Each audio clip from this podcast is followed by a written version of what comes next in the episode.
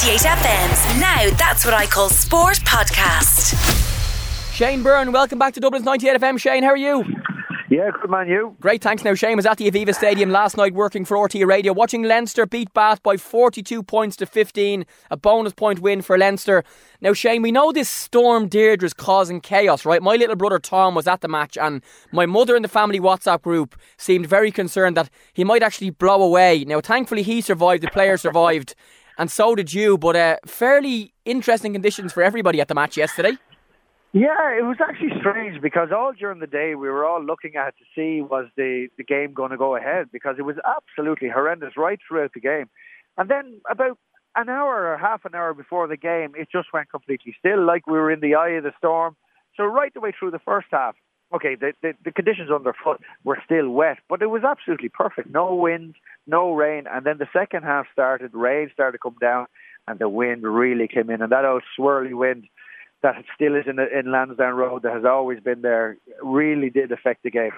Yeah, it's actually kind of ironic because Leinster's first try by Jack Conan was probably actually helped by the conditions in that the pitch was so wet. Once he slid, he was never going to stop sliding. But for the players, apart from the ball being slippy and the pitch being slippy and the wind, what sort of, of, of tests and differences would have made to them playing in those conditions?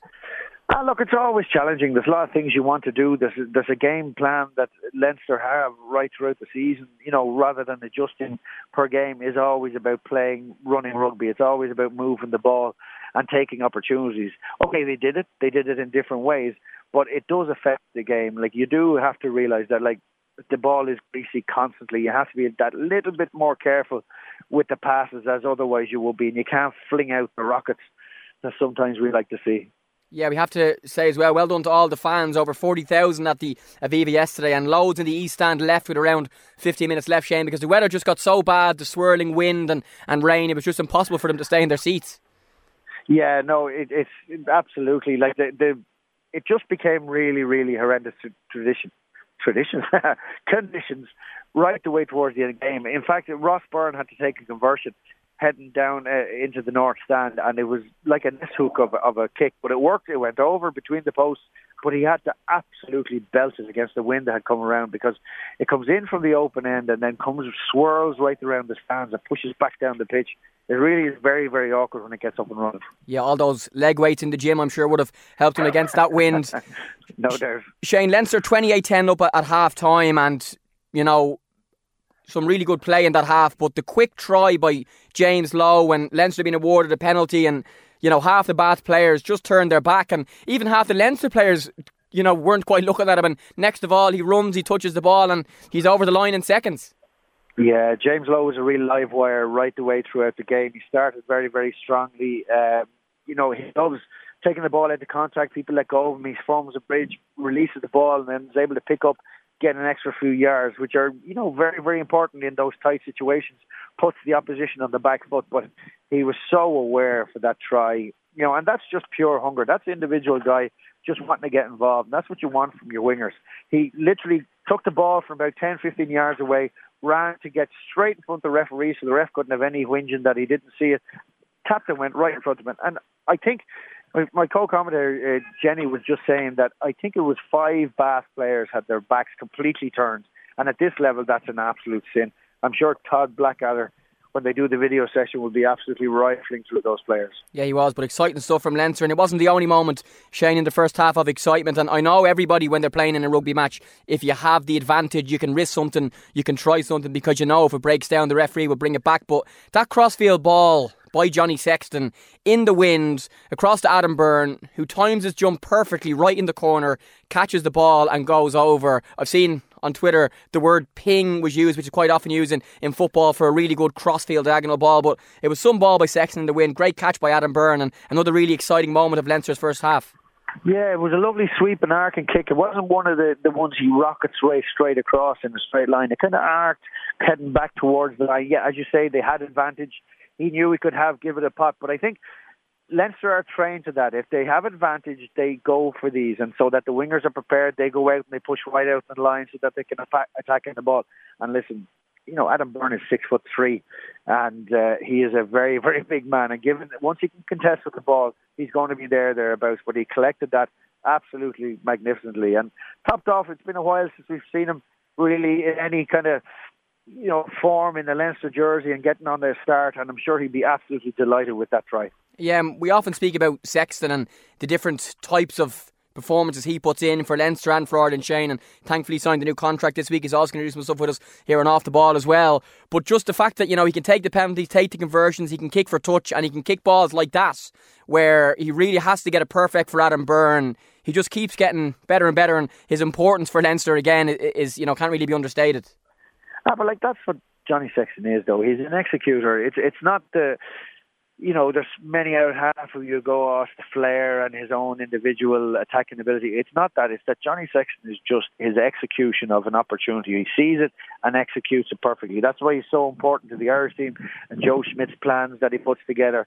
It's very important that oh, he has someone to pull the trigger on it, and that's what Johnny Sexton does. Everybody around him knows that he will give them the opportunity as long as they react to what he's doing look at it again in abundance.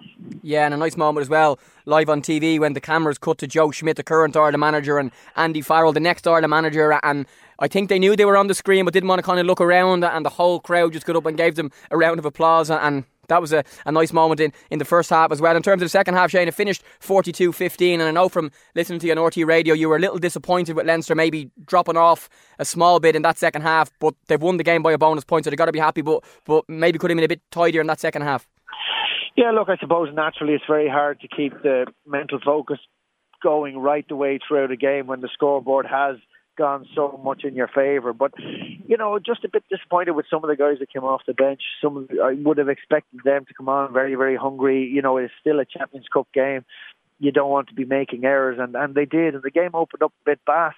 Okay, they didn't have too much to offer, but the the simple fact is that they were allowed into the game every now and again, and in both halves they got two very, very very soft tries.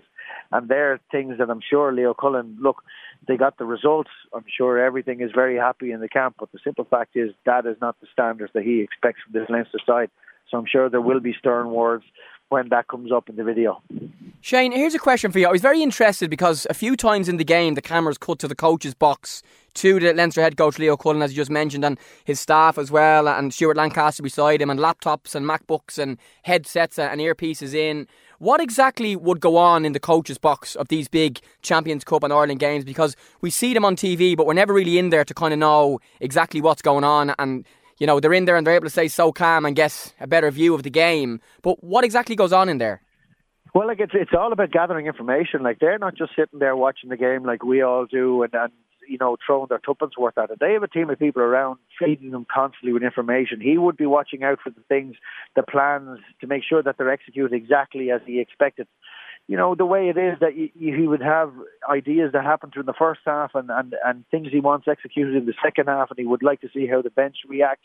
And, and then it all comes down to the old traditional how an individual gets on. Like Leo could have his eye on a player and just see that can he do A, B, and C for him, and he'll just track him for a while, or maybe has one of the guys with the computers uh, tracking them because those guys are able to work. Emmett Farrell and, and those guys are absolutely superb at their jobs, and they're able to feed Leo with information literally as it happens, and then cut video, show him, look, did you see this? They didn't cover this, or there's a gap here let's execute something there, get the message down onto the park. Yeah, and for people that haven't been inside the changing rooms at the Aviva Stadium as well, whether it be the rugby or the soccer, the managers do have access to big screens, to flat screen TVs, to projectors that if they want to show the players specific video clips or images or, or grabs of stuff at half time, they can do that. But there's a big team of people working almost live in those coaches' boxes. And Leo or Stuart might make a shout back saying, I want that clipped, and the players come in at half time, and there it is for them.